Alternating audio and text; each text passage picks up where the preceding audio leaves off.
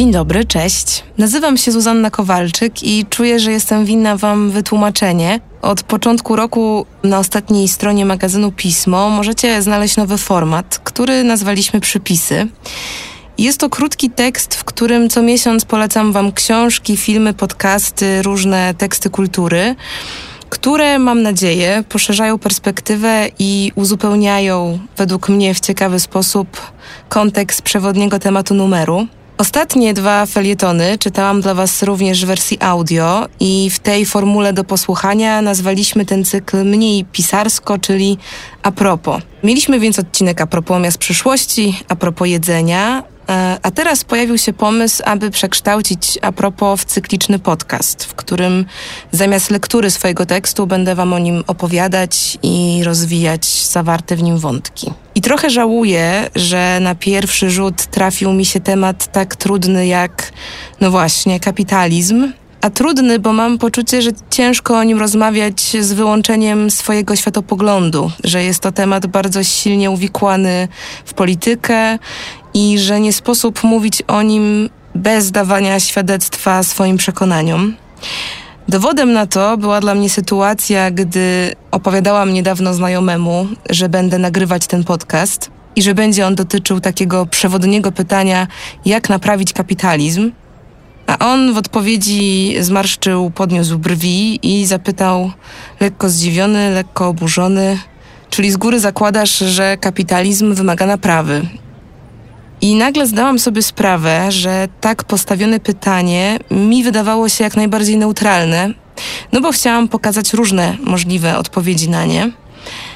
A tymczasem już samo ustawienie tego problemu w ten sposób jest w pewnym sensie moją osobistą diagnozą, świadectwem moich poglądów na tę sprawę, czyli tego, że kapitalizm się nie sprawdził dla wszystkich i że powinnyśmy myśleć nad tym albo czym go zastąpić, albo jak go zmienić. A dlaczego tak się dzieje, że rozmowa o kapitalizmie nigdy nie jest wolna od tych osobistych przekonań i zapatrywań w wymiarze etycznym, tłumaczy w pewnym stopniu tekst Jacka Giedrojcia z najnowszego, czyli marcowego numeru Pisma. Jest to właściwie fragment książki tego autora, książki pod tytułem Pułapka. Dlaczego ekonomiczne myślenie blokuje innowacje i postęp? Jacek Giedrojć wziął również udział w naszej debacie, premierze Pisma, której możecie posłuchać w formie podcastu. A w tekście, do którego nawiązuję, wychodzi z przekonania, że zarówno ekonomia, jak i etyka starają się odpowiedzieć na te same pytania. Ze sporami etycznymi, o których pisałam zresztą w styczniowym numerze Pisma, jest trochę tak, że zawsze budzą żywe emocje, że podlegają ciągłym negocjacjom w zależności od kontekstu czasów, wyznawanych wartości, no bo dotyczą rzeczy dla nas absolutnie fundamentalnych. Więc w pewnym sensie, tak samo jak kłócimy się o politykę, a w tym takie kwestie jak dostępność aborcji, prawa zwierząt, prawa osób L G B T plus, tak samo dzielą nas poglądy na ekonomię, bo odbijają się w nich właśnie te nasze postawy etyczne, takie jak podejście do solidarności społecznej, czy w ogóle życia społecznego, empatii wobec drugiego człowieka, obowiązków państwa wobec obywatela, przekonań związanych z równością. To z jednej strony, a z drugiej strony choćby dbanie o utrzymanie rozkwitu przedsiębiorczości, ideały wolności itd. O tym, że te poglądy na ekonomię mają wymiar etyczny, mówią zresztą bardzo obrazowo już same podtytuły książek takiego znanego amerykańskiego felietonisty The Washington Post, który pisze przede wszystkim o ekonomii i biznesie, a nazywa się Steven Pearlstein. Tytuły, o których mowa, zarysowują według mnie bardzo trafnie i tak w żołnierskich słowach pogląd jednej ze stron sporu o współczesny kapitalizm. Tytuł pierwszej z tych książek, wydanej w dwa tysiące osiemnastym roku, brzmi, podaję w tłumaczeniu własnym, czy amerykański kapitalizm może przetrwać? Dlaczego chciwość nie jest dobra, szanse nie są równe, a uczciwość nie uczyni nas biednymi? A druga książka, której premiera planowana jest na kwiecień, podkreśla ten z problemów zaakcentowanych w tytule pierwszej, który no najwidoczniej dalej pozostaje kwestią najbardziej konfliktową.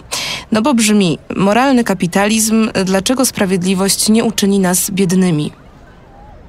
Przytaczam te tytuły, bo wydaje mi się, że trafnie pokazują, jak silnie obecna jest wciąż wśród przeciwników zmian tego gospodarczego status quo obawa o to, że systemowe wyrównywanie szans czy konsekwentne rozliczanie rządów i przedsiębiorców z odpowiedzialności, czy to ekologicznej, czy społecznej, doprowadzi do zapaści gospodarczej.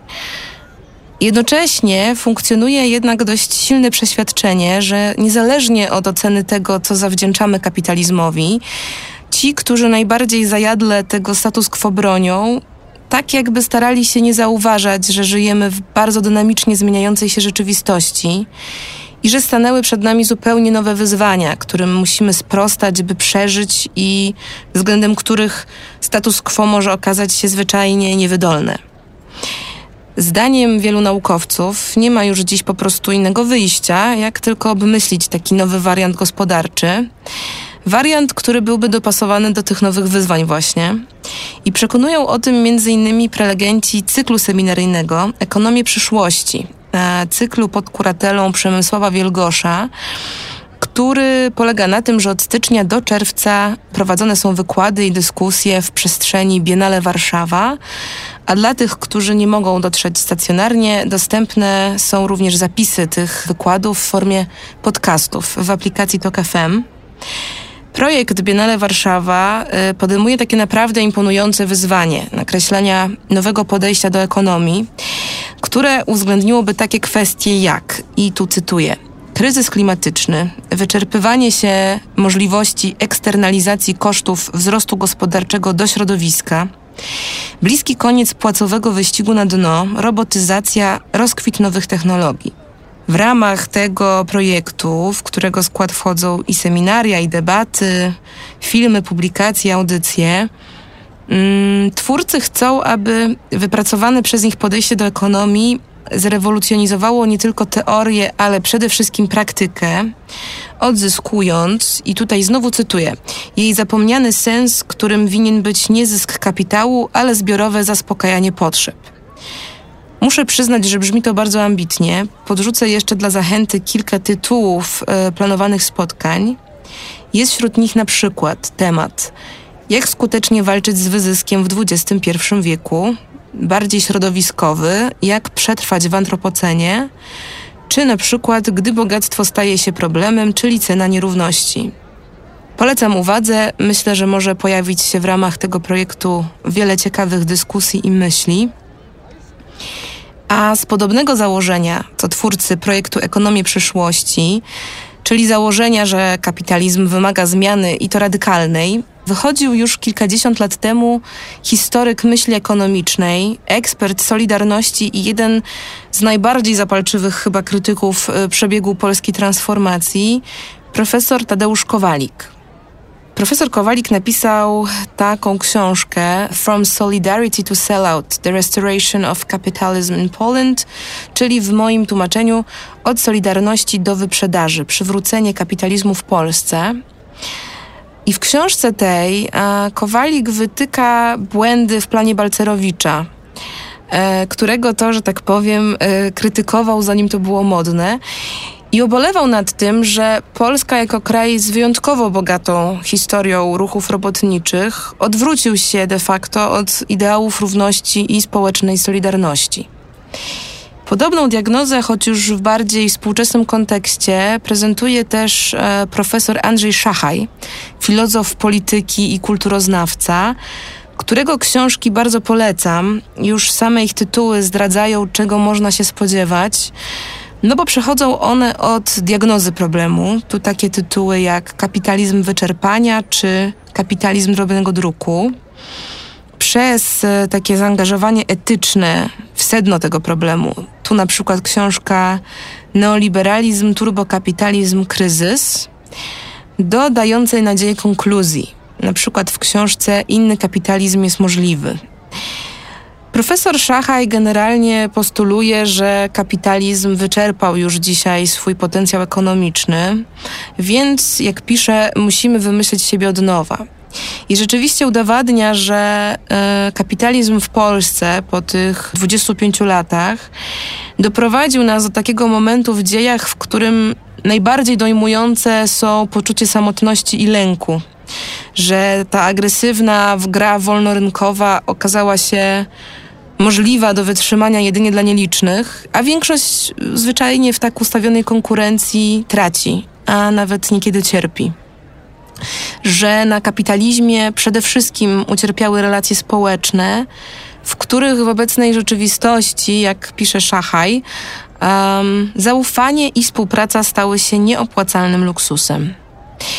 I o ile Szachaj bardzo trafnie diagnozuje problem i wytyka wady obecnego systemu, brakuje mi trochę w jego książkach konkretnych propozycji rozwiązania, znaczy takiego wyjścia z tego impasu. I trochę lepiej z tym zadaniem, choć już nie w kontekście Polski, radzi sobie Paul Collier, ekonomista wykładający na Uniwersytecie Oksfordzkim. Polecam wam jego książkę The Future of Capitalism, czyli Przyszłość kapitalizmu. Książkę, w której Collier pozbywa się takiej popularnej maniery mówienia wyłącznie o tym, co poszło nie tak, albo popadania w taki prosty, odstający od realizmów idealizm i rzeczywiście mierzy się z wyzwaniem sformułowania choćby kilku przekonujących propozycji zmian. A na drugą nogę polecam w podobnym tonie, choć trochę nieco innym duchu, książkę, o której nie napisałam w swoim felietonie, a żałuję, Capitalist Realism, Is There No Alternative, czyli w moim nieudolnym tłumaczeniu Realizm kapitalistyczny, czy nie ma żadnej alternatywy. Jest to książka Marka Fishera, znanego brytyjskiego filozofa i kulturoznawcy, o której dowiedziałam się właśnie, że jest tłumaczona na polski i planowana w polskim wydaniu, co mnie bardzo cieszy. Fisher pokazuje w niej, jak silnie kapitalizm wniknął w naszą popkulturę, a dokładniej jak kapitalizm niszczy tę kulturę i przyczynia się do epidemii chorób psychicznych. Ogromnie polecam tę książkę, podobnie jak wszystkie dzieła Fishera, bo ten, no nie da się ukryć, lewicujący autor potrafi być krytyczny również wobec własnego obozu. On zawsze prezentuje takie bardzo ciekawe spojrzenie na relacje kapitalizmu i społeczeństwa z silnym zaakcentowaniem świadomości klasowej. Polecam zarówno tym z serduszkiem po lewej stronie ku poszerzeniu samoświadomości i takiego autokrytycyzmu, jak i po prawej ku poszerzeniu świadomości argumentów drugiej strony. A o tym, że zmiana kapitalizmu jest nie tyle konieczna, co wręcz już spóźniona, przekonywała w globalnym ujęciu kanadyjska dziennikarka i aktywistka Naomi Klein. I książki Klein to właściwie taka wywrotowa, publicystyczno-naukowa saga, wykazująca punkt po punkcie wszystkie szkodliwe mechanizmy, które stoją za kapitalizmem, zdaniem Klein. I po polsku przeczytacie, co właściwie rekomenduję w tej właśnie kolejności. Zresztą myślę, że już same tytuły co nieco o tej autorce powiedzą. No logo, bez przestrzeni, bez wyboru, bez pracy. To jest książka z dwa tysiące drugiego roku. Doktryna szoku, jak współczesny kapitalizm wykorzystuje klęski żywiołowe i kryzysy społeczne z dwa tysiące siódmego. To zmienia wszystko. Kapitalizm kontra klimat z dwa tysiące czternastego oraz Nie, to za mało. Jak stawić opór polityce szoku i stworzyć świat, jakiego nam trzeba. To jest ostatnia książka wydana w dwa tysiące siedemnastym. I aby was nie zanudzić, ale zachęcić, odniosę się może tylko do jednej z tych propozycji, czyli tematu, w którym Klein przekonuje, że to, co najtrafniej określa naszą rzeczywistość, to pole walki pomiędzy kapitalizmem a zmianami klimatu. Walki, w której, i tu cytuję, albo dopuścimy do tego, żeby zakłócenia klimatu zmieniły wszystko w świecie, w którym żyjemy, albo zmienimy całokształt naszej gospodarki, żeby uniknąć takiego losu. E, warto zwrócić uwagę na to, że Klein pisała tę książkę, książkę To zmienia wszystko, w dwa tysiące czternastym roku. Czyli dziś sytuacja opisywana w tej książce jest jeszcze bardziej dramatyczna. Ona przekonywała już wtedy, że jedyną szansą na utrzymanie ocieplania się klimatu poniżej katastrofalnych dwóch stopni Celsjusza jest ograniczenie emisji dwutlenku węgla przez bogate kraje o około osiem do dziesięciu procent rocznie. No i oczywiście te diagnozy dziś, yy, sześć lat później, bez realizacji tego założenia są o wiele bardziej radykalne. Klein już wtedy jednak przekonywała, że jej zdaniem wolny rynek nie jest w stanie dokonać tego, co dokonane być musi, bo taka redukcja emisji następowała jedynie w warunkach załamania gospodarczego albo głębokiego kryzysu. Więc pokazywała jednocześnie i bardzo radykalnie się tego trzymała, że jej zdaniem kapitalizmu i przeciwdziałania zmianom klimatu zwyczajnie nie da się pogodzić. Zdaniem Klein lecimy trochę na zatracenie, nawet mimo tego, że klimat staje się utrudnieniem również dla tych branż, które ponoszą za jego ocieplenie największą odpowiedzialność. Myślę, że to może być ciekawa i inspirująca lektura również dla tych, którzy się z tą tezą radykalnie nie zgadzają. A w sumie lektura i seans, bo w kontekście trudnych relacji kapitalizmu i kryzysu klimatycznego Klein nakręciła też z mężem, filmowcem Evie Lewisem, poruszający film dokumentalny o tym samym tytule, czyli This Changes Everything, um, z którego przenika, i to jest zaskakujące, dość krzepiąca myśl, że w obecnym kryzysie jest jeszcze szansa na przekształcenie tego systemu w coś radykalnie lepszego. A podczas gdy Klein najchętniej rozprawiłaby się z kapitalizmem absolutnie do cna, Robert Reich, amerykański polityk, ekonomista, były sekretarz pracy Stanów Zjednoczonych nominowany przez Billa Clintona, zastanawia się, jak kapitalizm ocalić. Reich napisał taką książkę Saving Capitalism for the Many, Not the Few, czyli po polsku Ocalić kapitalizm dla wielu, nie kilku. Na podstawie tej książki Netflix nakręcił zresztą później taki nieco mniej udany film dokumentalny pod tytułem podobnym, czyli Ocalić kapitalizm. I w książce tej Reich rozprawia się z nieśmiertelnym mitem wolnego rynku. On stara się szkicować taki projekt kapitalizmu, który byłby bardziej oszczędny i bardziej solidarny społecznie, w odniesieniu zwłaszcza do sytuacji i rzeczywistości Stanów Zjednoczonych. Czyli innymi słowy przekonuje, w przeciwieństwie do Klein, że kapitalizm da się uratować, ale w zmienionej formie. I to uważam za całkiem ciekawe spojrzenie, bo Reich bardzo bliski takiemu neoliberalnemu przywiązaniu do kapitalizmu jako jedynej właściwej ścieżki, stara się pogodzić to swoje przywiązanie z dostrzeganą przez siebie potrzebą zmian społecznych. A o tym, jak bardzo te zmiany są potrzebne, czyli o bolesnym braku i palącej potrzebie solidarności i empatii, pisze z kolei w swoim osobistym eseju francuski socjolog i filozof Didier Ribon. Ribon to jest naukowiec znany przede wszystkim z pogłębiania refleksji nad dziełami Foucault, ale w Polsce zrobiło się o nim ostatnio głośno e, właśnie z powodu książki Powrót do Reims, za sprawą głośnego wydania w wydawnictwie Charakter. W książce tej Ribon opowiada przede wszystkim o tym, czemu kapitalizm zawiódł tak wielu, a zwłaszcza tych najbiedniejszych. Dla mnie osobiście najbardziej niezwykła jest forma tej książki, bo w niej osobista historia Ribona przeplata się z taką bardzo szeroką diagnozą zjawisk społeczno-politycznych, takich choćby jak sukces dzisiejszej prawicy. Jest to więc taka bardzo poruszająca opowieść o społecznym wykluczeniu, o klasowości, o źródłach ksenofobii, o nierównościach społecznych.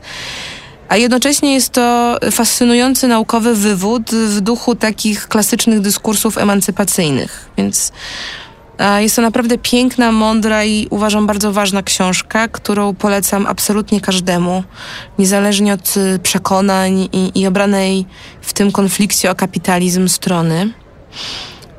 Ribon wiąże w niej naukowe pojęcia z takimi bardzo intymnymi, trudnymi doświadczeniami, na których tak naprawdę opiera się ten cały spór.